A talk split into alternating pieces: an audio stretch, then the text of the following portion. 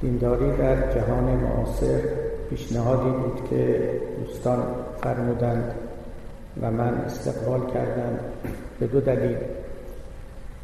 و اون دو دلیل ساده این است که فکر کردن درباره دینداری در جهان معاصر دیریست سالیانی است که مشغله نظری من و مشغله عملی من بوده است. اونچه که امروز به نام جریانی یا حرکتی که به نام روشنفکری دینی نامیده می شود این جریان در حقیقت چیزی نیست جز تأمل و کاوش و تلاش در راه تعریفی از نحوه دینداری در جهان معاصر و همچنین تلاش برای استقرار آن در عالم خارج برای جا انداختن این مفاهیم تازه آشنا کردن دینداران و دینشناسان با دستاوردهای نوین روشنفکری دینی و تقریر تازه از دیانت دادن تفسیر جدیدی پیشنهاد کردن و نشان دادن که آدمیان می توانند در جهان معاصر در روزگار کنونی هم دیندار باشند و جمع بین دیانت و مدرنیته بکنند. همواره به منزله یک معزلی بلکه یک تناقضی می نموده است که چگونه می توان دیانت رو در عصر حاضر زنده نگه داشت. دیانت متعلق به دوران ما قبل مدرن است. تمام پیامبران بزرگ خداوند و آخرینشان پیامبر اسلام علیه السلام. قرون بسیاری پیش از ما میزیستند و دین خود رو عرضه کرده اند دیانت متعلق با دوران ما قبل مدرن است. یکی از عناصر جهان قدیم و جهان سنت است. و بلکه فربهترین عنصر جهان سنت است. من همیشه از روشنفکرانی که معتقدند هم منتقد دیانتند و هم معتقدند که روشنفکرند تعجب می کنند برای اینکه روشنفکری حرکت در شکاف سنت و مدرنیته است. از یک طرف شما باید پایی در سنت داشته باشید و از سوی دیگر پایی در جهان مدرن. تا بتوانید در این شکاف حرکت کنید و در صورت لزوم پلی میان این دو بزنید. بدون شناخت این دو اون حرکت و اون پل زدن میسر نخواهد شد. مایه تأسف است که بسیاری از روشنفکران سکولار ما اطلاع چندانی از دیانت ندارند اطلاعی از زندگی دیندارانه ندارند در خانواده های دیندار تربیت و پرورش نیافتند زیست دینی نکردند حتی اطلاع معرفتی ندارند یعنی نه تنها زیست دینی نکردند در کتابها همون رو درست نخواندند همیشه اون رو از چشم ناقدان و منکران نظر کردند ما با بسیاری از اونها سر و کار داشتیم سخن گفتیم گفتگو کردیم و این نقیصه نقیصه بسیار جدی است که در کار کثیری از روشنفکران سکولار ما لایک ما غیر دینی ما وجود دارد. من ندیدم که حتی یکی از آنها یک بار قرآن رو تماما خوانده باشد در حالی که برای کار روشنفکری این توجه به هر دو سوی این شکاف نهایت ضرورت رو داره و آدمی بدون آنها مانند پرنده است که با یک بال می‌خواد بپرد. باری برای بعضی ها در این حال تناقضی جلوه می کند که چگونه می توان در جهان معاصر دیندار بود.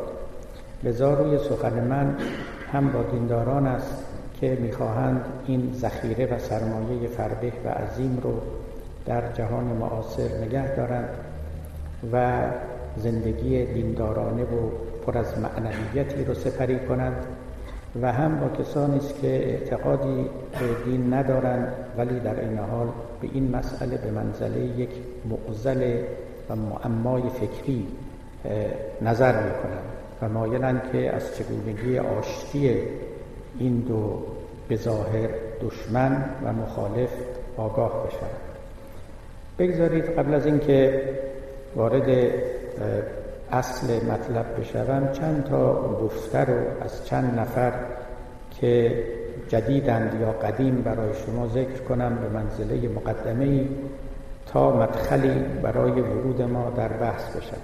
من دانش آموز دبیرستان علوی بودم و از متصدیان و مسئولان دبیرستان علوی یکی مرحوم آقای گلزاده غفوری بود که از غذا یک شب در اینجا شب بزرگ داشته ایشان بود در دو سال پیش یا بیشتر و من توفیق داشتم که درباره ایشان سخنانی بگویم. بنده و امثال ما دانش آموزان همه مدیون و وامدار اون بزرگانی دیگری مرحوم آقای کرباسیان بود مشهور به آقای علامه. ایشان معلم اخلاق ما بودند و معمولا هفته یک بار ما سخنان ایشان رو در باب دین اخلاق و خصوصا زهد و پارسایی میشنیدیم. جمله ای که می‌خواهم نقل کنم روایتی است که آقای علامه کرباسچیان برای ما می‌گفتند و من بارها از ایشان شنیده بودم. روایتی که کمال تناسب رو داره با بحث امروز ما. می‌گفتند که گویا از پیامبر علیه السلام یا دیگر از معصومان آمده است که دینداری در آخر الزمان نگاه داشتن دین در آخر الزمان مثل نگاه داشتن آتش است در کف دست. یعنی انقدر در قایت صعوبت است. و آدمی باید ریاضت بکشد شکنجه ببرد و در میان فضایی که از هر سو آدمی رو به پشت کردن به معنویت می‌خواند و دین رو از او میستاند دیانت خود رو بخواهد حفظ کند کار شاقی است و عمل فوق العاده دشوار و سنگین است. خب این در ذهن من بود. من البته به عموم این روایات بیاعتمادم و الان هم به اعتبار اینکه یک سخن صحیح موثق رسیده از پیامبر است این رو برای شما نقل نمی کنم نقل می کنم برای اینکه ذهنیتی رو منتقل کنم که نزد بسیاری از روحانیان ما بوده است و در میان روحانیان ما هست. نقل می کنم تا ذهنیتی رو منتقل کنم که بسیاری از سنت اندیشان ما این چنین فکر می‌کنن معتقدن که دنیا دیگه چیزی نمونده که کافرستانی بشود. و ما در این کافرستان دیندارانی هستیم که باید با کمال دشواری و با نهایت مراقبت دین خودمون رو حفظ کنیم مبادا دزدان دزدان دین دزدان اندیشان رو از دست ما برو و البته به میزان جهدی و جهادی که می‌کنیم پاداش هم خواهیم بود و این رو نسبت می‌دهند گویا به یک پیشبینی یا پیشگویی که پیامبر اسلام کردند که روزگار بر پیروان ایشان در آخر الزمان این چنین دشوار خواهد شد و مؤمن بودن و ایمان داشتن امری است که از عهده هر کسی ساخته نیست. البته از یک حیث این روایت می‌تواند آرام بخش باشد. به اعتبار اینکه انسان اگر بیدینی یا بی ایمانی در کسی دید او رو معذور بدارد او رو ملامت نکند و بگوید که در روزگاری که دینداری و ایمان ورزی این همه مشکل است. اگر کسی لغزشی ورزید انحرافی پیدا کرد هم چندان شایسته سرزنش نیست. این از یک سو. ولی از سوی دیگر تصویری از جهان تصویری از آخر الزمان تصویری از ایمان به ما می‌دهد که گویی جمع اینها با یکدیگر ناممکن است. نگه داشتن آتش در کف دست دقیقا بیان یک تناقض است. بیان یک عمل ناشدنی و ناممکن است.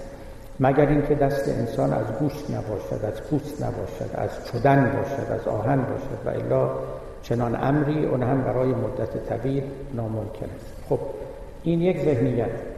ممکن است که کسانی که عنوان سخنرانی بنده را میشنوند که دینداری در جهان معاصر به یاد همون روایت و امثال اون بیفتند که چنین کاری حتی به گفته پیامبر اسلام هم ناممکن است.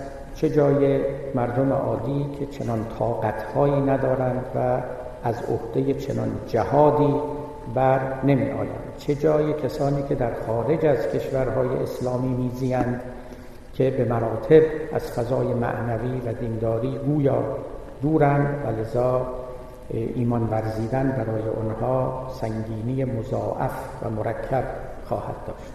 این نکته اول که در ذهن شما باشد. اما به یکی دو قول از اقوال روحانیان معاصر هم مایلم توجه شما رو جلب کنم برای اینکه سخنان بعدی من وضوح بیشتری پیدا کنه اخیرا از قول آقای مصباح یزدی محمد تقی مصباح یزدی در اخبار میخواندم. از اگر نشنیده باشید اخیرا از قول آقای محمد تقی مصباح یزدی در اخبار میخواندم که گفته بودند شهر قوم پایتخت فرهنگی جهان است. این سخن اگر دروغ بود یا شوخی بود ما هم اون رو به شوخی می گرفتیم ولی مشکل آن است که این سخنان به زعم گویندگان آنها حقیقت است و راست است.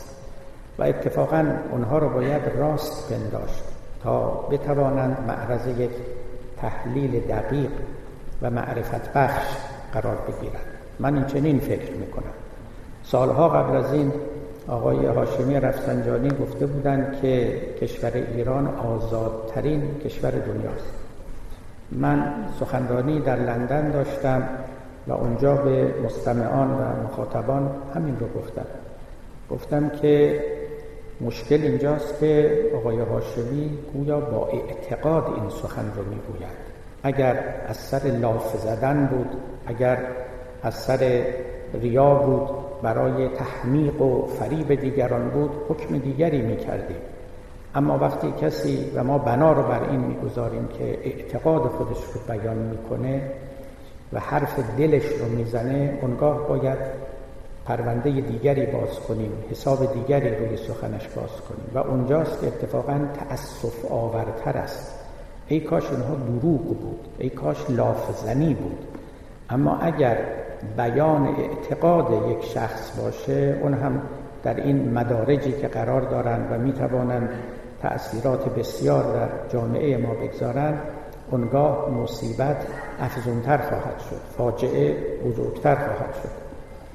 برای اینکه اون وقت شما می توانید حدس بزنید مثلا در کلام آقای رفسنجانی که پس لابد ایشون درک بسیار بسیطی از آزادی دارند کسی که به راستی می‌گوید که ایران آزادترین کشور جهان است باید به فکر این افتاد که از آزادی چه می‌فهمد از آزادی چه می‌داند. و وقتی که ذهنی چنان درک ساده و کم عمقی از آزادی داشت فاجعه از اونجا آغاز می شود که به کمترین مقداری از آزادی که در جامعه تزریق می شود دلخوش است و مردم رو و جامعه رو و کشور رو آزاد می پندارد و منت می گذارد و بیش از اون رو روا نمی دارد و کسانی که مطالبه افزونتر می کنند آنها رو منحرف متجاوز از حد و یا تاقی و یاقی و برانداز می شمارد و با آنها معامله می کند که دیده ایم و کردن در اینجا هم همینطور است. وقتی که یک روحانی می‌گوید که قوم پایتخت فرهنگی جهان است دو تا مفهوم در اینجا موج می‌زند. یکی فرهنگ و یکی جهان. جهان این گوینده چقدر باید باشد؟ سایزش چقدر باشه؟ و درک این گوینده از فرهنگ چه باید باشد؟ این دوتاست که فاجعه است. ما این رو همچنان که گفتم حقیقت میپنداریم. حقیقت به زعم اون گوینده. خدا رحمت کنه مرحوم علامه طباطبایی یک مقاله خیلی خوبی در کتاب روش رئالیسم دارن و بحث می‌کنن از اینکه چگونه آدم خطا می‌کند. من وارد اون بحث نمیشم. ولی سخن ایشان این است که هر خطایی در کنارش یک راستی وجود دارد. و با یادم هست که این شعر رو هم در اونجا ذکر می‌کنن که بر حرف هیچ کس من انگشت اعتراض. آن نیست دست سون که خط خطا کشد. هر دروغی بر یه راستی مبتنی است و هر خطایی بر یک زعمی و اندیشه‌ای که راست پنداشته می شود مبتنی است. این حرف راسته. یعنی اگر جهان اون گوینده رو در نظر بگیرید و درک اون گوینده رو از فرهنگ در نظر بگیرید حقیقتا درست قوم پایتخت فرهنگی جهان است. اگر جهان به اندازه قوم باشه و شخص بیش از قوم رو ندیده باشه و نشناخته باشه اگر فرهنگ منظور از فرهنگ مثلا فرهنگ حوزوی باشه فرهنگ شیعی باشه فرهنگ 700 سال پیش باشه اون وقت در اون صورت تقریبا درسته زیاد شونه نمیشه زد. خیلی ماجرا نمی‌توان کرد.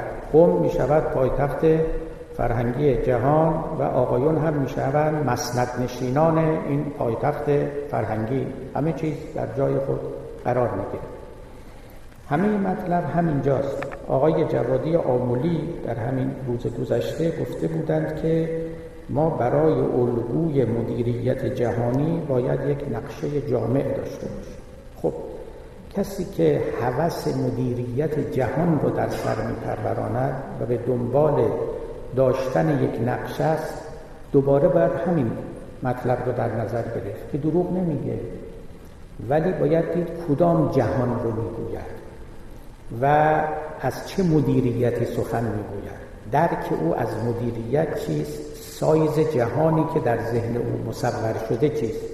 احتمالا برای جهانی که ایشون می‌شناسد و مدیریتی که ایشون می‌شناسد خودشون هم می‌توانند نقشه مدیریت جهانی بریزند. اما شما اگر معنای جهان رو عوض کردید و معنای مدیریت رو عوض کردید اون موقع البته با مشکلات لاینحلی روبرو می‌شوید که دیگه از عهده گویندگان اون سخنان بر نمیاد من تمام حرفم این است که وقتی که میگیم دینداری در جهان معاصر ما دو تا کانسپت دو تا مفهوم درشت و فربه رو اینجا نشانده یکی مفهوم جهان و یکی مفهوم معاصر یعنی هم روزگار ما. پس اولا باید ببینیم ما درکمون از روزگار چیست درکمون از جهان این روزگار چیست و البته درکمون از دین چیست. اینها رو اگر به معانی واقعیش در کنار هم بنشانید البته مسئله خیلی عظیمی است. خیلی قولاسا حل کردنش هم آسان نیست و بی جهت نیست که این همه متفکران شرق و غرب در این باب سخن گفتند و مرکب تاختند اما جهان رو اگر کوچک کنید عصر رو اگر کوچک کنید معنای دین رو اگر محدود کنید مسئله روی کاغذ قابل حل است و زحمتی هم از شما نمی‌برد کما اینکه برای بسیاری از افراد چنین مسئله نه طرح می شود نه حاجت به جوابی دارد نه رنجی بر ذهن اونها می نهد و و نه آسایش اونها رو می ستاند هیچ کدام راحت زندگی می کنند و گمان می کنند که کسانی که فی المثل بیدینن لابد مقرزن لابد هوسبازانی هستند که می‌خواهند از سر بیماری دل انکار خداوند بکنند. لابد کسانی هستند که معنویت در کام آنها تلخ است و رو به قبله دیگری آوردند. کمتر می اندیشند که جمع کردن این مفاهیم با یکدیگر احتمالا در روزگار حاضر کار آسانی نباشد.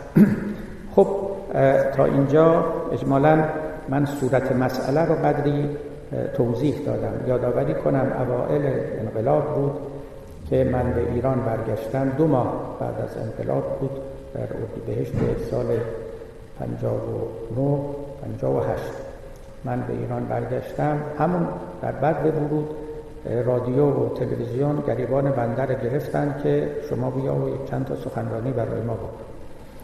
و من هم با اون نحوه از سخن گفتن البته آشنا نبودم. ما رو می بردن در یه اتاقی می نشاندن هیچ کس هم نبود. یک ضبط صوت جلو ما می گذاشتن می گفتن درست پنجا و پنج دقیقه شما سخنرانی کن. همین دیوار رو تماشا کن و پنجا و پنج دقیقه سخنرانی کن. سر پنجا و پنج دقیقه یه نفر ظاهر می شد دستش رو می کشید به گردنش. یعنی اینکه دیگه آخر وقت بود. دیگه نفس داریم می و ما هم مجبور بودیم سر و حرف رو هم بیاریم و سخن رو به پایان برسانیم.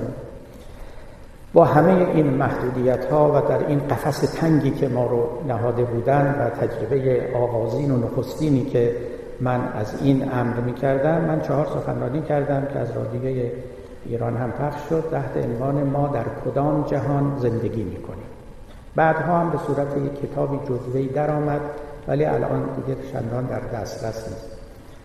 عمده حرف من این بود که ما که در کنار همین همین ما که الان اینجا نشستیم هر کدوممون به یه جهان زندگی می‌کنیم. نباید ما فکر کنیم که ما چون در یه اتاقیم واقعا هممون هم تو یه اتاقیم. نه هر کدوم ما تو یه اتاق فکری هست. نباید فکر کنیم که چون ما روی کره زمینیم هممون در یک جهان زندگی می‌کنیم. جهانهای ما خیلی متفاوته با هم برای اینکه ای برادر تو همین اندیشه ای ما بقی خود استخوان و ریشه ای بله استخوان و ریشه ما گوشت و پوست ما بدن ما روی همین کره زمینه و هم همینجا هم در همین اتاقه ولی فکر ما اندیشه ما که حقیقت هویت ما و شخصیت ما رو تشکیل میده نه اونا بسیار متفاوته. جهانهای ما می‌تواند بسیار از یکدیگر دور باشه بسیار متفاوت باشه نامشابه باشه. و خودمون هم خبر نداشته باشیم. و حقیقت این است که ما در جهانهای مختلف زندگی می‌کنیم. و اساسا اگر کسانی کوشش بکنن که جهانهای ما رو یکی بکنن بسیار کار ناروایی کردن و کار ناممکنی کردن. برای اینکه این چیز شدنی هم نیست. آدمیان متفاوتن و اون که از گذشته می‌گفتن که اطرق الی الله و عدد انفاس الخلائق درست می‌گفتن. می‌گفتن راه ها به سوی خدا به تعداد نفسهای آدمیان است.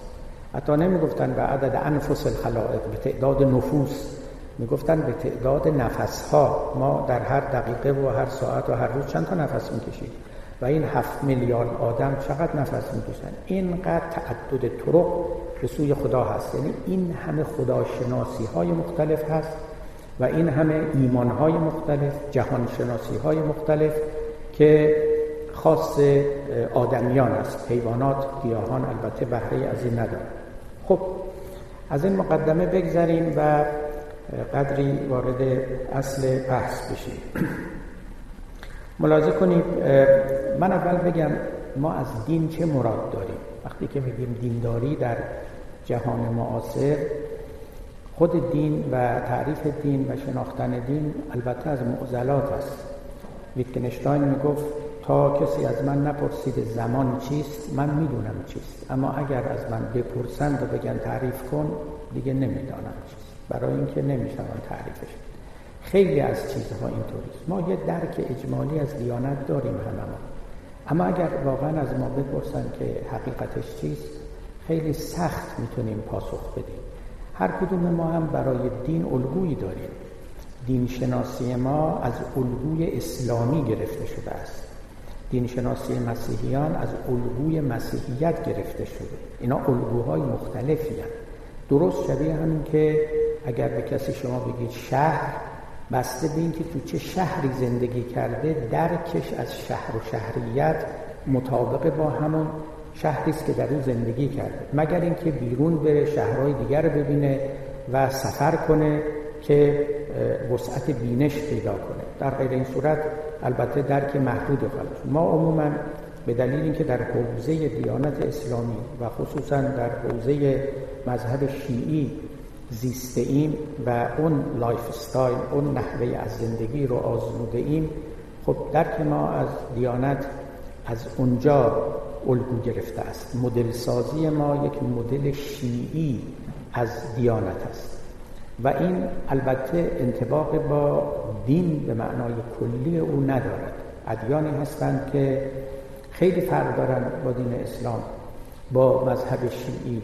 ادیانی هستند که اصلا خدا ندارند و وقتی که ما میگیم دینداری در جهان معاصر شاید بخواهیم اونها رو هم در حساب بیاوریم و لذا کارمون به مراتب دشوارتر خواهد شد. ولی باری بگذارید من از قول مولانا که خب به گمان من اگر کسی رو بتوان دین شناس عمیق دانست کسانی را اگر بتوان قطعا او یکی از آنهاست. من از زبان او شعری رو براتون بخوانم و بر همون اساس پیش بروم. ببینید در دفتر سوم در یک داستانی که شخص تنبلی بود و که همیشه آرزوی رزق ارزان و آسان و بی زحمت از خداوند می‌کرد و نهایتا همکارش به محاکمه رسید. اونجا از قول اون شخص یک بیتی رو مولوی ذکر می کند که البته سخن شخص مولاناست. می‌گوید که دوزخ است خانه کان بی روزن است. اصل دین ای خاجه روزن کردن است. من دوباره این بیت رو می‌خوانم چون بسیار بیت جوهری و اساسی است. دوزخ است خانه کان بی روزن است. اصل دین ای خاجه روزن کردن است. روزن این پنجره یعنی دریچه. خب نیم بیت نخست روشن است. میگه خانه ای که در نداره پنجره نداره دریچه به بیرون نداره همه جاش بسته است این جهنمه این زندانه. این خانه نیست زندگی نمیشه کرد داره دوزخ است خانه کان بی روزن است. و بعد می افزاید اصل دین ای خاج روزن کردن است. اصل دیانت اینی که آدم یه پنجره رو به روی خودش باز می‌کنه. اصل دین ای خاج روشن روزن کردن است. کلمه روزن اتفاقا از کلماتی است که این رو فقط تو پرانتز بگم در ادبیات مولانایی و در اشعار او بسیار به کار رفته است. یه وقتی اگر خواستید جستجو بکنید چه در دیوان شمس؟ و چه در مصنوی ببینید که این مرد چقدر از روزن حرف می‌زنه به بحانه های مختلف. تو تمام اشعار حافظ شاید یک دوبارم نیابید یا تو شعر سعدی در اینهایی که اینا همش نشان میده وقتی که شما اونسی با لفظی پیدا می‌کنید نشانه این است که شما با اون معنای او اونسی پیدا کردید. یا آدمی که دریچه جوست پنجره طلب است همیشه به دنبال این هستش که دری رو به سوی افقهای تازه باز کنید به دنبال رهایی از زندان است از محبس است از دوزخ است. احساس نفستنگی می‌کنه خفگی می‌کنه و فکر می‌کنه که این زندگی روزمره روز رو شب کردن شب و روز کردن عین زندگی یک زندانی است که نه آفتابی می‌بینه نه ماه می‌بینه نه روز می‌دونه نه شب می‌دونه. اما در این زندان رو شکستن گشودن پنجره به بیرون باز کردن هوا و اکسیژن تازه گرفتن و حیات تازه پیدا کردن این زندگی میشه و این اون زندگی واقعی است که مولانا این رو دین مینامه. همونطور که کلمه شکر در ادبیات مولانا خیلی زیاده و من بارها گفتم که این مرد شیرین کام بود حقیقتا. و بی جهت نبود که اینقدر کلمه شکر رو به کار می‌برد. همینطور که کلمه آب و دریا در ادبیات مولانا خیلی فراوان است. و نشانه این استش که این مرد خودش رو مثل ماهی در دریای رحمت الهی و عظمت الهی قوتور می‌دید و شنا می‌کرد. کلمه روزن هم همینطور است. باری در اینجا به ما می‌گوید که اصل دین ای خاجه روزن کردن است. من می‌خوام از همین شعر الهام بگیرم و بدون اینکه زیاد به سوی یمین و یسار بریم بر همین نقطه تمرکز کنیم که دین یعنی دریچه باز کردن. از این جهان به سوی یک جهان برتری جهان فراگیرتری که ما در همان جهان اکنون زندگی می‌کنیم ولی می‌توانیم از او غافل باشیم. ببینید ما در دل یه عالم بزرگتری هستیم. این جهان ما که عالم صغیر نامیده می شود در دل یک عالم کبیر است. اما از اون عالم کبیر شاید غافل بمانیم. کسی باید بیاد و ما رو بیدار کند. کسی باید بیاد ما رو تکان بدهد ضربه ای بزند چشم ما رو باز کند یا به تعبیر مولوی روزنی ایجاد بکند دریچه ای باز کند به سوی یک جهان دیگری. قصه دار مولانا در دفتر دوم مصنوی که شاید به یاد داشته باشید. می‌گوید که شیخی به منزل مریدش آمد. مرید یک وقتی میگه منزل یعنی اتاق. آمد به اتاق مریدش. از پیروانش خانه نوعی ساخته بود. نشست و با هم احوال پرسی کردن و, و شیخ به در دیوار نگاه کرد و دید یه روزنی در سقف است. یک سوراخ یک پنجره. گفت این روزن رو برای چی گذاشتی؟ گفت برای اینکه نور بیاد تو. شیخ که خب معلم او بود آموزگار بود و باید به او یاد می‌داد چیزها رو چگونه ببیند چگونه بفهمد چگونه تفسیر کند. گفت بسیار خوب ولی تو نگو برای آمدن نور بگو برای آمدن صدای ازان من این دریچه رو نهادم نور هم خواهد آمد. هر که کارد قصد گندم باشدش کاه خود اندر طبع می آیدش قصد از معراج دید دوست بود در طبع عرش و ملائک هم نمود. گفت تو بگو من این دریچه رو گذاشتم بانگ حق رو بشنوم صدای خدا رو بشنوم. خب نور آفتابم میاد هوا میاد اکسیژن هم میاد همه اینا میاد مانع و مزاحم اونها نیست. ولی تو همت رو بالا بگیر. تو مطالبه خودت رو رفعت ببخش. تو خواستهات رو خیلی عالی بخواه. چیزهای پایین تر و پستر هم در لوای او و در ظل او به دست تو خواهد رسید. ببینید ما یه چنین دریچه رو باید باز کنیم که از این دریچه نه تنها نور میاد و اکسیژن میاد بانگ خدا هم به گوش ما می‌رسد.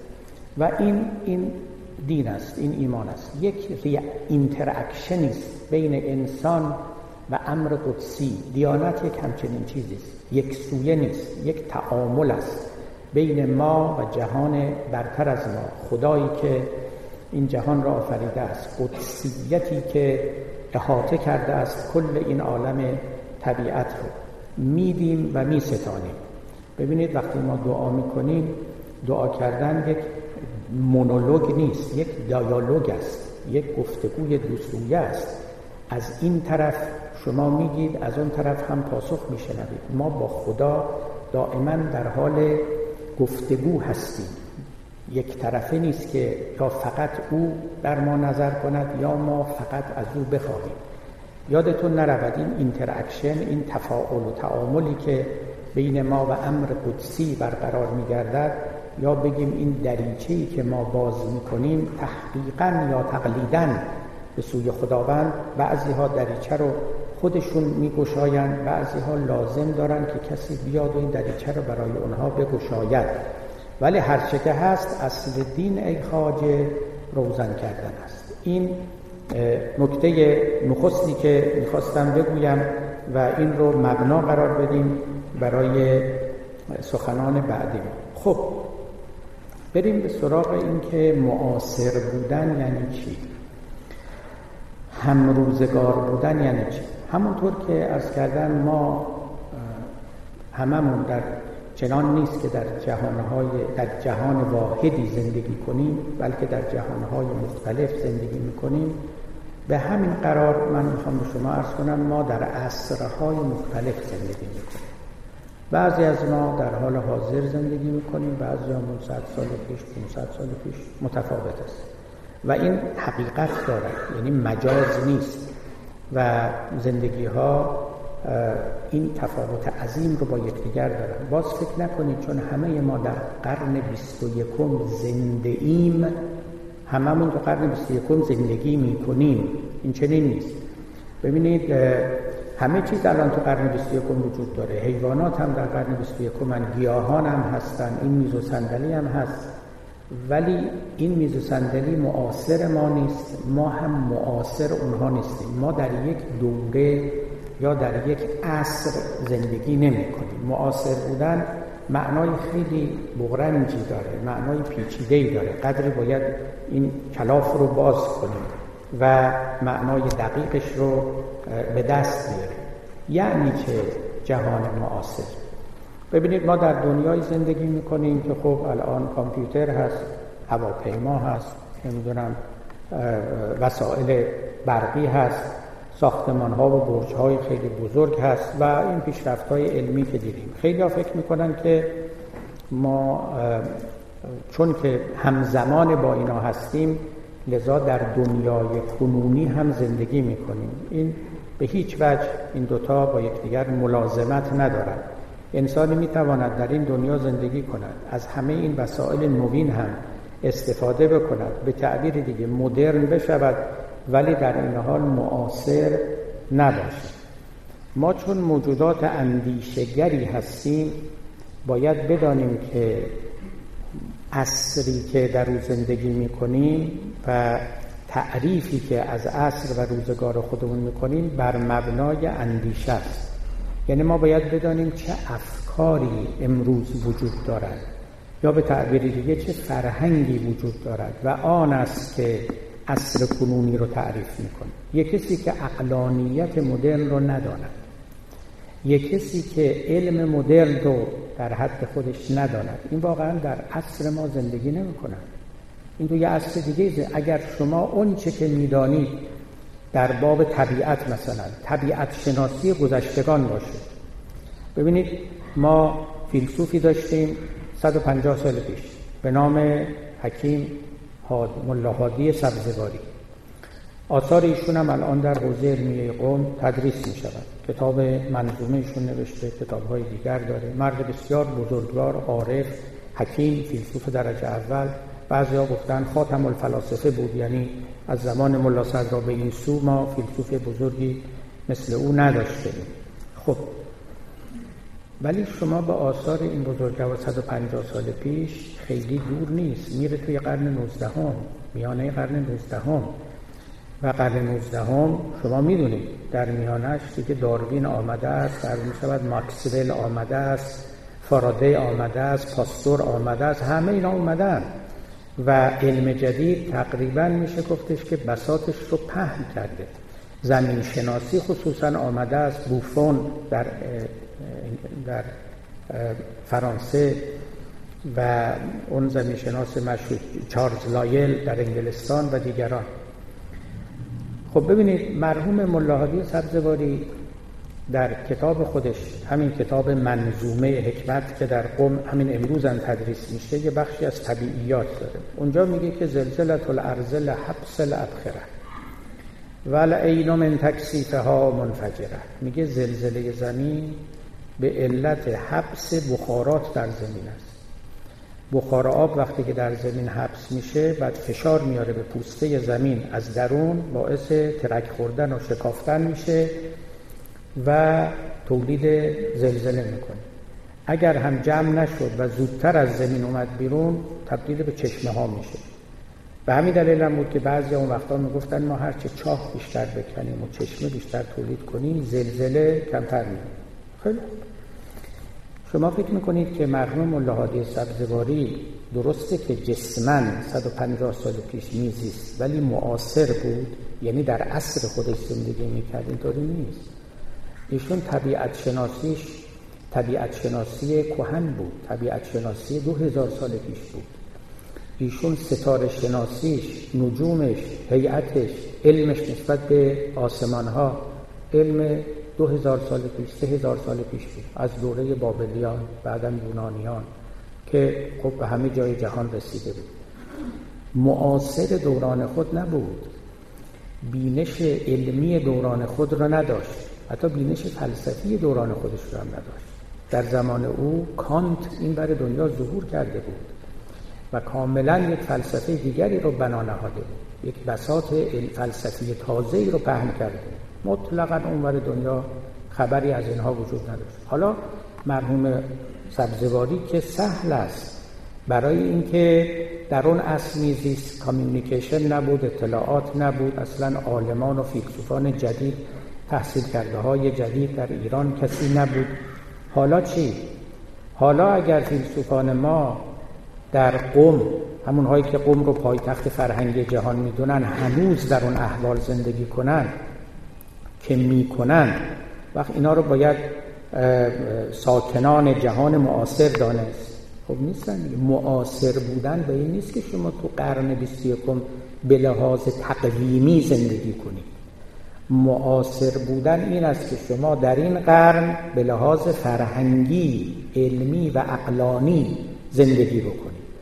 خودتون را آشنا کنید با این حرکت و نهزت و گام بلندی که بشریت برداشته است و همچنان برمیدارد.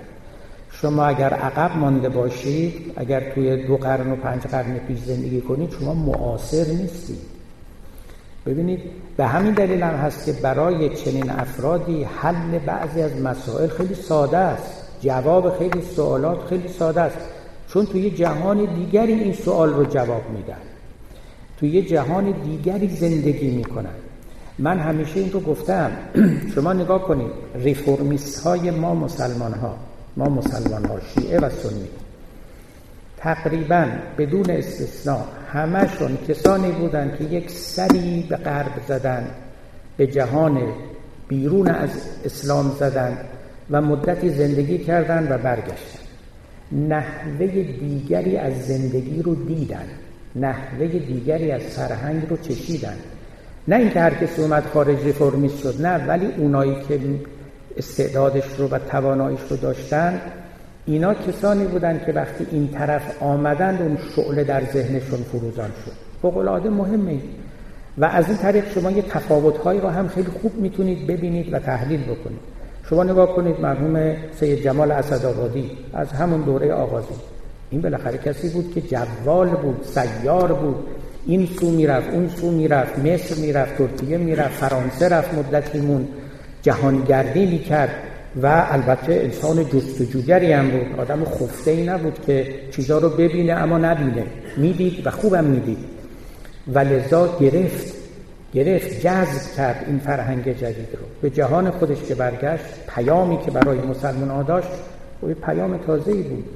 این دیده بود یه جور دیگه میشه زندگی کرد. زندگی همش این نیستش که یه عده‌ای زیر دست و رعیت یک پادشاه باشن و حرف او عین قانون باشه. زندگی این نیستش که آدمیان تا ابد منتظر آسمون باشن که یه روز بارون بیاد. خودشون می‌تونن آبیاری کنن کشاورزی کنن تصرف در امور بکنن و امثال از او بیایم پایینتر بیایم در همین دوران نسبتا معاصر خودمون. آقای بازرگان رو ببینید مرحوم دکتر شریعتی رو ببینید. حتی از روحانیان دوستی بسیار عزیز ما آقای مشتهد شبستری که نه سال در آلمان زندگی کرد. نگاه بکنید اینا که الان همشون حرفای متفاوتی می‌زنند درک متفاوتی از فرهنگ داشتن و از جهان داشتن برای این بود که یک زیست دیگری رو هم زیسته بودن کشیده بودن آزموده بودن و به همین سبب معاصر شده بودند یعنی ساکنان جهان این زمان و این دوران شده بودند نه اینکه ساکنان جهان 200 سال پیش و 500 سال پیش. حالا اینا رو شما مقایسه کنید. با کسانی که امروز حاکمان مملکت ما هستند. حالا بحث سیاسی که ما نمی کنیم. من فقط بحث بحث فرهنگی می کنم. شما ملاحظه بکنید. این آقایون خانوم که توشون زیاد نیست. بعد بگیم این آقایان. ملاحظه بکن اینا واقعا نحوه دیگری از زندگی رو ندیدن. اونهایشون که تازه با مطالعه حالا بسیاری از فقهای ما که فقط فقه خوندن. من اینجا به شما قول میدم بیشتر از این فقهای ما تاریخ ایران که تاریخ اسلام هم نمی‌دونن. به هیچ وجه. من این رو عرض بکنم برای شما اینجا. بد نیست. همین آقای روحانی که الان رئیس جمهوره قبلا قبل از انقلاب که من در لندن بودم ایشان هم برای مدتی چند ماهی به لندن آمد و بعد دیگه با امام خمینی به ایران برگشت. خودش به من می‌گفت. می‌گفت بیشتر مراجع ما مراجع ما اطلاعشون از تاریخ اسلام و از تاریخ کربلا و آشورا و امام حسین همون است که پای منبرها از روزخونا شدیدن. بیشتر از این نمی‌دونن. و البته اگه ایشون هم نمی‌گفت من می‌دانستم حالا من این رو به منزله عیبجویی و خردگیری نمیگم. نه من فقط می‌خوام به لحاظ فرهنگی به شما عرض بکنم که ماجرا از چه قرار است. اونایشون هم که تاریخ خوندن مثل خود آقای خامنه اینا فقط تاریخ پادشاهان رو خوندن. تاریخ رضاشاه رو خوندن تاریخ شاهان قاجار رو خوندن تاریخ سلجوقیان رو خوندن غزنویان رو خوندن تاریخ دموکراسی ها رو که نخوندن تاریخش هم خونده باشن در زل دموکراسی ها که زندگی نکردن. اصلا نحوه دیگری از زیست رو نمی‌شناسن. اینا اصلا تصور می‌کنن تنها نوع رابطه ای که حکومت با آدما داره این که یکی بگه به زور بگه دیگران هم بشنون. و اگه نشنیدن جاشون تو زندانه و سرکارشون با داغ و درف شد چیزی دیگری نیست. میگن اگه رضا اینجوری بود ما کم چی کم داریم از رضا اگر ناصر شاه اینطوری بود ما چی کم داریم از ناصر شاه؟ اگه او یه فرمان می‌داد که اونجا رو بگیرید اون شهر رو به توپ ببندید چرا ما نکنیم؟ چرا ما نتوانیم؟ ما که عادلیم ما که با تقواییم. تازه اونا عادل نبودن شرابخوار بودن بی تقوا بودن. ملاحظه بکنید همش به این بر نمیگرده که یه شخصی لزوما بخواد زور بگه یا ذاتا خبیس باشه. تماما این چنین نیست. ما این و دیتا ما این و داده هایی که در ذهنمون داریم. و این داده های ماست که ما رو معاصر می‌کنه یا نمی‌کنه؟ داده های ماست که ما رو ساکنان جهان این عصر می‌کند یا نمی‌کنه اگر یه داده های از ذهن شما قائب باشه خب شما تعلق به جای دیگری و به عصر دیگری دارید. توجه می‌کنید؟ وقت و خصوصا من در اینجا روح ویتگنشتاین رو هم می‌خوام حاضر کنم. ویتگنشتاین یکی از بهترین سخنانش از نکات فلسفیش این است که اصلا همه چیزم با دانستن حاصل نمیشه با practice حاصل میشه. شما اصلا بعضی چیزها رو نمی‌تونید تو کتاب بخونید. بخونید هم فایده نده. باید practice کنید. در دل یک practice درست مثل زبان. ببینید من و شما زبان فارسی رو مگه تو کتاب یاد گرفتیم؟ ما با practice فارسیدان شدیم. و این فارسی زبان فارسی الان دیگه توی گوشت و پوست و خون و استخون ما رفته. و تمام زندگی ما هم شکل میده. ما تو کتابا نخوندیم. تازه زبانهای دیگر رو هم که رفتیم کلاس تو کتاب خونیم هیچ کدوم هم به اندازه زبان فارسی بلد نیستیم و اون تسلط و چیرگی رو نداریم. practice practice یعنی توی زندگی یک چیزی رو داشتن و آزمودن و چشیدن و زیست کردن. من دیدم پاره از روحانیان ما بلند میشن میان مثلا خارج کشور یه ده روز 20 روز اینجا میمونن از اولی که وارد میشن توی فرودگاه تحویلشون می‌گیرن بعدم می‌برن دوباره فرودگاه سوارشون می‌کنن. اینجا هم تو هتل و توی خانه هایی که همه مورد پذیرایی قرار این زیستن نیست. این تعامل با دیگران نیست. این اصلا سکونت کردن در این کشور و در این فضا نیست. این همینجا هم که هستن دوباره تو همون فضا دارن زندگی می‌کنن. توجه می‌کنید؟ فوق العاده این مطلب مهم است. من مایلم شما به مفهوم معاصر بودن و اینکه چه چیزی ما رو همزمان می کند ما رو ساکنان این دوران و این عصر و این جهان می کند و چگونه ما رو جدا می کند از ساکنان عصر دیگری.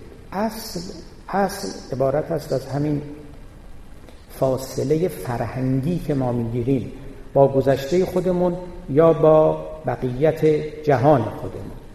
کسی که دانش او بینش او علم او فلسفه او همه متعلق به یه دوران دیگر است او در این دوران زندگی نمی‌کنه. تو دوران خودش هست و برای خودش مسائل رو جمع تفریق می‌کنه و خوشم هست و سوالاتی هم ازش بکنید توی یک منظومه دیگری می‌گذاره و با یه لوجیک خاص خودش بالاخره یه جوابی هم به شما میده. خب پس وقتی که میگیم دینداری در جهان معاصر حالا منظورمون روشنتر میشن یعنی در دل اقلانیت جدید در دل این اقلانیتی که علم علم تجربی یک طرفشه فلسفه یک طرفشه اخلاق یک طرفشه اقتصاد یک طرفشه و همه اینا نو شده و همه اینا هم با هم چی دارن؟ توازن و تعادل دارن. من تعبیر دیالوگ رو به کار می‌برم. اقتصاد جدید با ریاضیات جدید با علم تجربی جدید با روانشناسی دیالوگ می‌کنن. یعنی از هم می‌گیرن و به هم میدن. این گرفتن و دادن یک امر معمولی است. در هر دوره‌ای که شما بیاد یه تعادلی برقرار میشه بین اجزاء مختلف فرهنگ. یعنی شما اگر به 500 سال قبل برگردید مثلا به دوران اودالیته نحوه درآمد مردم و معیشتشون با تفکر دینیشون با اقتصادشون با روانشناسیشون با ریاضیاتشون با فلسفهشون اینا همه یک تعادلی داره. یه جوری مثل اجزایی که در یک پازل قرار می‌گیرن با همدیگه در رابطه قرار می‌گیرن. و وقتی که این تعادل به هم می‌خوره بعد این اجزا دوباره بعد از نو تعریف بشوند و از نو در کنار یکدیگر باید بنشینند. در کنار یکدیگر باید بنشینند. ما الان در دوران جدید کسانی رو داریم که من علمای دینی خودم رو میگم چون جهانشون تغییر نکرده دنیاشون هم تغییر نکرد ببخشید دینشون هم تغییر نکرده. برای اینکه دینشون در همون جهانشون معنی میده. اما اگر این جهان عوض بشه اون وقت دین برای اینکه با اونها موزون بشه تعادل و توازن پیدا بکنه اون وقت باید ناچار دستخوش یک تحولاتی بشه کسانی که با کتاب من و نظریه قبض و بست تئوریک شریعت آشنا هستند به خوبی می‌دانند من چه میگم به چه چیزی اشاره می‌کنم. و چگونه می‌خوام این مطلب رو بیان کنم که تحولی که در این سو یعنی بیرون از دین رخ می‌دهد ناچار سرریز می‌شود به درون دین و او رو هم به دنبال خودش می‌کشه مگر اینکه شما نذارید توی جهانتون تحول رخ بده؟ یعنی تو جهان ذهنیتون. وقت دیانتتون هم ثابت میده اما روی سخن من الان با کسانی است که به معنای حقیقی در جهان معاصر زندگی می‌کنن یعنی علم جدید فلسفه جدید اخلاق جدید اقلانیت جدید رو فل جمله می‌شناسن نه تنها می‌شناسن بلکه سعی می‌کنن شناختشون و آگاهیشون رو هم افزونتر کنن هرچه بیشتر معاصر شوند هرچه بیشتر اهل و ساکن این جهان شوند. هرچی که جلوتر میریم اون وقت این قصه دینداری در عصر جدید صورت مسئله آشکارتر می شود ما معنای روشنتری درک می کنیم که در این قوقایی که تفکر جدید برانگیخته ما رابطمون رو با خدا و یا روزن کردن رو به تعبیر مولانا و باز کردن دریچه به سوی عالم بالا رو چگونه باید انجام بدیم؟ خلاصه سوال این است. صورت مسئله این چنین که برای شما تقریر کردم این است. خب ملاحظه کنید دینداری البته در یک سطح نیست. ما اصناف مختلفی دینداری داریم. من در نوشته های خودم آوردم شما دینداری تجربت اندیش دارید معیشت اندیش دارید و معرفت اندیش دارید. من بیشتر الان دارم در حوزه دینداری معرفت اندیش سخن میگم. دینداران معیشت اندیش به قول سعدی گفت مردم هوشیار از این معامله دورن. اونا خیلی سوالشون نیست. دینداری معیشت اندیش دینداری فقه اندیشه دینداری است که از شما می‌پرسه که تکلیف عملی من چیه. اگر مسافرت رفتم چجوری نماز بخونم؟ اگر ماه رمضان مثلا روزها خیلی بلند بود چگونه روزه بگیرم یا نگیرم؟ و امثال اینها. اینا سرکارشون با فقه هاست اونا اصلا از بنده و امثال بنده سوال نمی کنن که دینداری در جهان معاصر چیست. اونا دینداری در جهان معاصر منظورشون عمل به احکام شرعی در جهان معاصر چیست؟ میرن و یک فقیه رو پیدا می‌کنن و اونم جواب میده دیگه. معمولا هم ها به همه سوالات جواب میدن. اصلا محال است که شما یک سوال بکنید بگن آقای از ما نپرسید و این مال ما نیست فن ما نیست. نه بالاخره یا حلال میشه یا حرام میشه یا واجبه یا مستحبه یا مکروه یا یه چیزی هست. یا احکام خمسه تکلیفیه. بالاخره اینا کاربرد دارن در همه موارد. افرادم راحت می‌تونن از اونها بپرسن و اونا هم که نشستن و, و سلای عام زدن که بیاد به درگاه ما. من در این مقاله اخیرا این نکته را اشاره کردم. گفتم که قرآن به صدای بلند پیامبر اسلام به صدای بلند.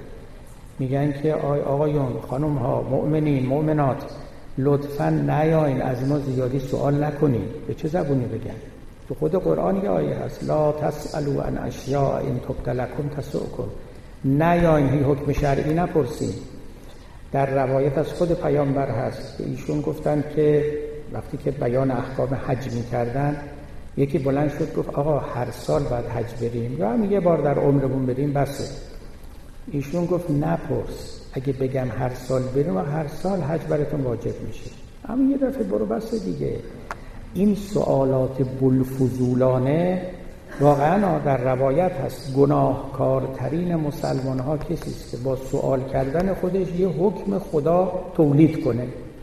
یعنی طرف مقابل یه حکمی بگه و بشه یه مسئله و یه حکم فقهی و کار دست مردم بده. ولی خب این بالاخره وضعی بوده که هست. یعنی شما دینداران معیشت اندیش رو که نگاه کنید اینها مرجعشون همون مراجع فقهی هستند به سوالاتشون جواب میدن. سوالاتشون هم سوالات فقهی است. یعنی فکر می‌کنن در جهان مدرن مشکلاتی پیش آمده که این مشکلات رو باید با مراجعه به اونها حل کرد. من دو ماه پیش که در آلمان بودم یک خانمی از دوستان نقل می‌کرد. می‌گفت که روزها در ماه رمضان بسیار بلند بود. نزدیک 19 ساعت و حقیقتا تعب انگیز بود روزه گرفتن. تلفن زده بودن به دفتر یکی از مراجع در قوم و ایشان خودشون گفته بودن که خب شما حق دارید شما می‌تونید مطابق افق ایران روزتون رو افتار کنید. یه دو سه ساعت جلوتر. و راه حلی داده بودن برای اینکه روزداران هم روزه بگیرن هم به زحمت نیفتن.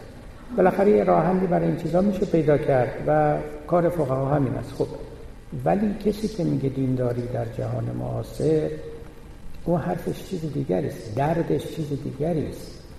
او درد معرفتی داره. میگه معرفت دینی در میان معارف این دوران چگونه می چگونه می‌تونه هویت خودش رو حقیقت خودش رو راستی خودش رو حفظ بکنه؟ چگونه می‌تونه دلربا باشه؟ چگونه می‌تونه عقل ربا و هوش ربا باشه؟ و چگونه می‌تونه راهگشا باشه؟ چون ما که از معرفت فقط صرف معرفت رو نمی‌خوایم. بالاخره راهی رو هم می‌خوایم برای ما باز کنیم. سوال این است. و این سوال هر چه شما جهان معاصر رو بهتر بشناسید سوال دشوارتره. جوابش هم دشوارتره. و اصل مطلب همین است. خب من کم کم باید سخنانم رو هم جمع کنم و رو به پایان میریم. ببینید من یک واژه‌ای رو که به کار بردم الان دوباره به کار می‌برم. اما قبل از اینکه او رو مطرح کنم دوست دارم که این رو به شما عرض بکنم که دین ببینید سه تا عنصر داره. یکیش تجربه دینی است که در قلب دینداری قرار می‌گیره. یکیش اخلاقه که روی این تجربه دینی می نشیند و یکیش پوسته فقهه که روی اخلاق می نشیند بیرونی ترین عنصر دین همون پوسته فقهی است که بیشتر هم چنان که گفتم از آن دینداران معیشت اندیش یا مسلحت اندیش است. ولی اخلاق البته شعن خیلی بالاتری داره. حقیقت این است که ببینید شرایع محلی و به اصطلاح موضعی هست یعنی اسلام یه جور شریعتی و فقهی داره یهودیت یه جور اما اخلاق فراشرعی است. یعنی اخلاقیات اسلام و اخلاقیات مسیحیت و یهودیت فرق چندانی ندارن با هم. همه میگن آدم کشی بده همه میگن دروغ بده همه میگن زنا کردن بده و امثال اینها. اما وقتی که به شرع می‌رسید یعنی فقه خب اینا متفاوتن. در میان ما مثلا انگشتر طلا به دست کردن در احکام شرعی فقهی اسلامی حرامه برای مردان البته. ولی مثلا در مسیحیت حرام شمرده نمیشه. مهمتر از فقه و شریعت اخلاقیاته. لذا من می‌خوام اینجوری عرض بکنم. شاید سوال دینداری در اصل معاصر در جهان معاصر حدود زیادی بتواند فروکاسته شود. برای اینکه بهترم رو بفهمیم. فروکاسته شود به این سوال. اخلاق داشتن در جهان معاصر اخلاق دیندارانه داشتن در جهان معاصر چگونه ممکن است؟ برای اینکه شرایع مسئله نداره فقهیات مسئله نداره. اونا رو حل می‌کنه. الان چنان که گفتم مثلا در مکه الان هر سال به حج تقریبا دو میلیون نفر دارن میرن که به نظر من اصلا کار ناروایی است و بالاخره حاکمان حکمرانان فقیهان باید فتوا بدن. من نمی‌دونم اون موقعی که پیامبر اسلام حج رو تشریع می‌کرد اصلا در ذهنش می و می گنجید که دو میلیون نفر اینجا بیان. دو میلیون نفری که الان میرن اونجا هیچی از عبادت حالیشون نمیشه. فقط مواظبن یکیشون تنه نزنه یا جیبشون نزنه یا کیفشون نزنه. واقعا من بودم من دوبار رفتم.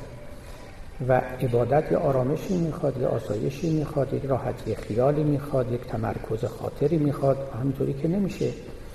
با این جمعیت عظیم تقریبا اینها ناممکن است. در حالی که وقتی که جمعیت رو کم بکنن و همه چیزشون خوب می‌رسن. کمتر ولی عبادت قلیستر عمیقتر درستتر. این حج یا عبادت خب الان به تدریج دارن فقهای ما فکر می‌کنن که خب اگه دو میلیون حاجی دو میلیون اونجا گوسفند و گاو و شطور اینا کشته میشه. و هر حاجی قربانی باید بکنه. معزلی شده. هم به لحاظ اخلاقی هم به لحاظ اقتصادی هم به لحاظ زیست محیطی خیلی چیزها. من خودم در نزد بعضی از فقها در ایران بودم دنبال این بودن که قربانی رو از منا بکشن بیرون. و بگن که بیرون منا توی مکه. یکی از فقها به من گفت که ما اگر بتونیم با یک نوع فکر و حیله و تدبیر فقهی قربانی رو از منا بکشیم بیرون دیگه مهم نیست کجا باشه. لازم نیست تو مکه باشه. هر کسی می‌تونه تو شهر خودش هم قربانی بکنه. توجه می‌کنید؟ بالاخره راه حلی دارن پیدا می‌کنن دیگه. و میشه. این مال شرایع مال فقهیاته. اما اگر بخوایم سوالمون رو نکاهیم به فقه بلکه بریم تو قلب دینداری وقت بریم تو قلب اخلاقیات دینی. اونجاست که به نظر من نهایت دقت ما یعنی شما اگر به منزله یک دیندار یک انسان معنویت گرا اگر دقدقه دینداری دارید در این اصل بیش از هر چیزی فکر این باشید که اخلاق رو اخلاقیات رو فضائل و رضائل رو چگونه مراقبت کنید در دنیای جدید. و در دل معارف جدید و در میان مردمی که اقلانیت جدید دارند و در جهانی که البته مدرن است و وسایل مدرن هم در او هست. یعنی من حساسیت شما رو می‌خوام معطوف کنم و منعطف کنم از اینکه به احکام فقهی عملی که حلش به عهده فقیهان است یعنی که به او بیاندیشید بیایید و به اخلاقیات بیاندیشید و فکر کنید که در اینجا چگونه می‌توان رفتار کرد. مسئله مهم نیست این عطف نظر کردن. شما ملاحظه کنید مرحوم آقای متحری کتابی دارن جزوه کوچه جزوه است در باب خاتمیت. ایشون در اونجا برای اینکه اثبات کنه که دین اسلام خاتمه اثبات می‌کنه که فقه خاتمه. یعنی همه سوالات رو فقه می‌تونه جواب بده.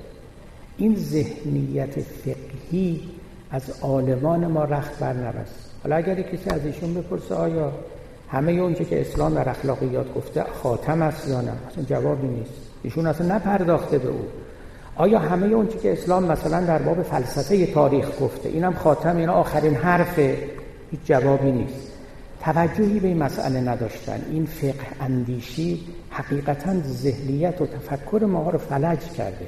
فکر می‌کنیم اگه اونجا رو جوابش رو پیدا کردیم دیگه تمام شد. دیگه ما سوالی در مقابلمون نیست. من می‌خوام بگم دین داری در اصل مدرن مقدار زیادش معطوف می شود به قصه اخلاقیات. قصه اخلاقیات فوق العاده مهمه.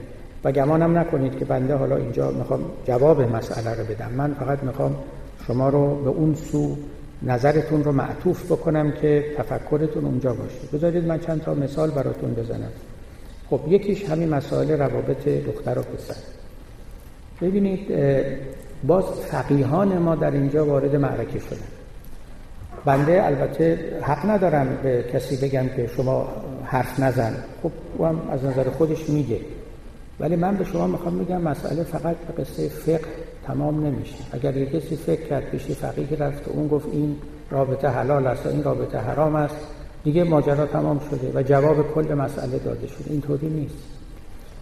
در طب همینطوره. الان اینقدر مسائل برای طبیبان پیدا شده نمیگم جنبه حقوقی نداره ولی مقدار زیادش جنبه های فقهی داره اخلاقی داره که اینا متعلق به دنیای جدیده.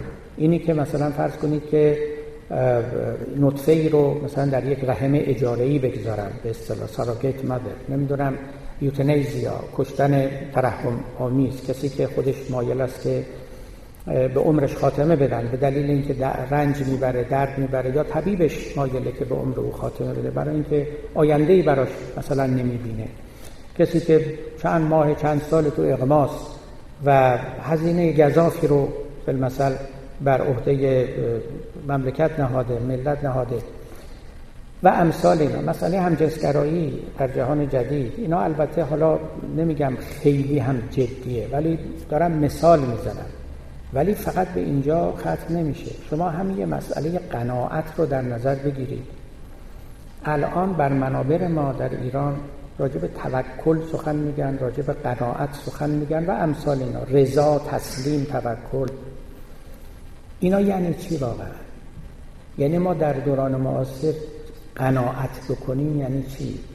ما هممون در دل کاپیتالیسم داریم زندگی می‌کنیم. بخوایم یا نخوایم و کاپیتالیسم بر طمع مبتنی است واقعا. یک مسابقه نفسگیری در این عالم پدید آمده است که اگر شما ندوی می‌دوند و از شما جلو می‌زنند. توجه می‌کنید. همه رو دارن میدوانند. اینی که ما مردم رو دعوت کنیم به یک سیستم اقتصادی قانعانه و قناعت آمیز من نمیگم نمیشه ولی باید تعریف بشه. تا نشه ما از اخلاق قناعت نمی‌تونیم استفاده بکنیم. توکل یعنی چی؟ خب اینا اینا اخلاقیات اسلامیه. به خدا توکل کنیم. یعنی چی کار کنیم؟ یعنی چه کارهایی رو بکنیم چه کارهایی رو نکنیم. بشینیم نگاه کنیم. مثلا بچه‌مون همینطور بزرگ شه بگیم توکل بر خدا. بشینیم تو خونمون هم تو بگیم توکل بر خدا. رزق میاد. و خب ما که این کارا رو نمی کنیم نباید هم بکنیم. پس توکل کجا باید بکنیم؟ پس این فرمان ها و توصیه های اخلاقی به چه معناست؟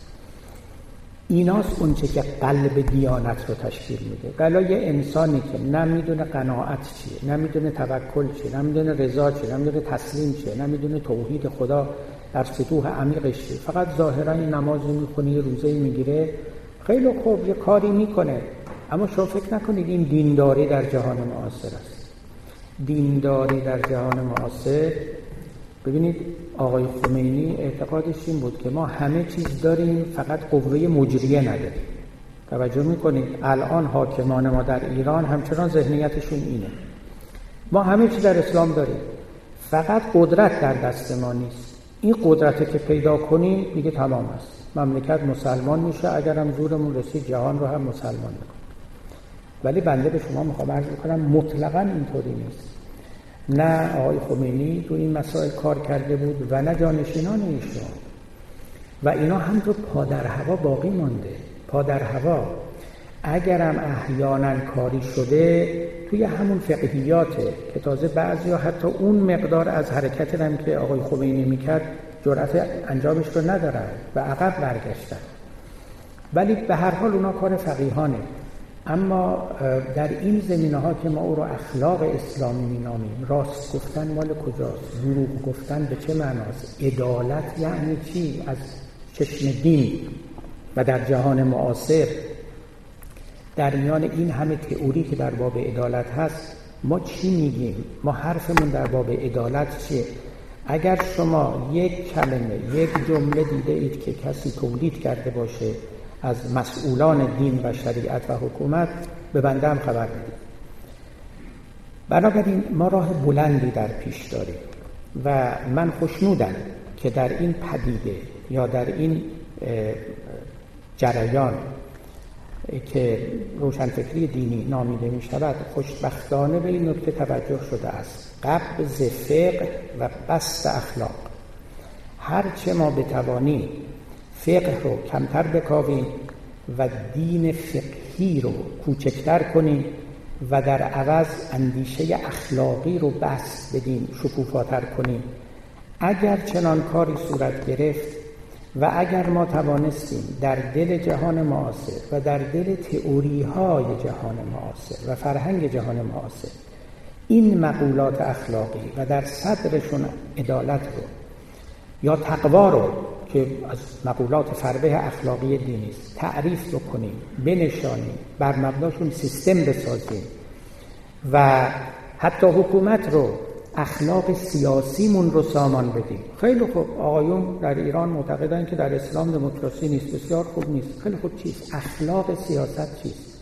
همه اون که ازش بحث میشه فقه سیاست است که تازه سخنان خام ناپخته است. ولی اخلاق سیاسی چیست؟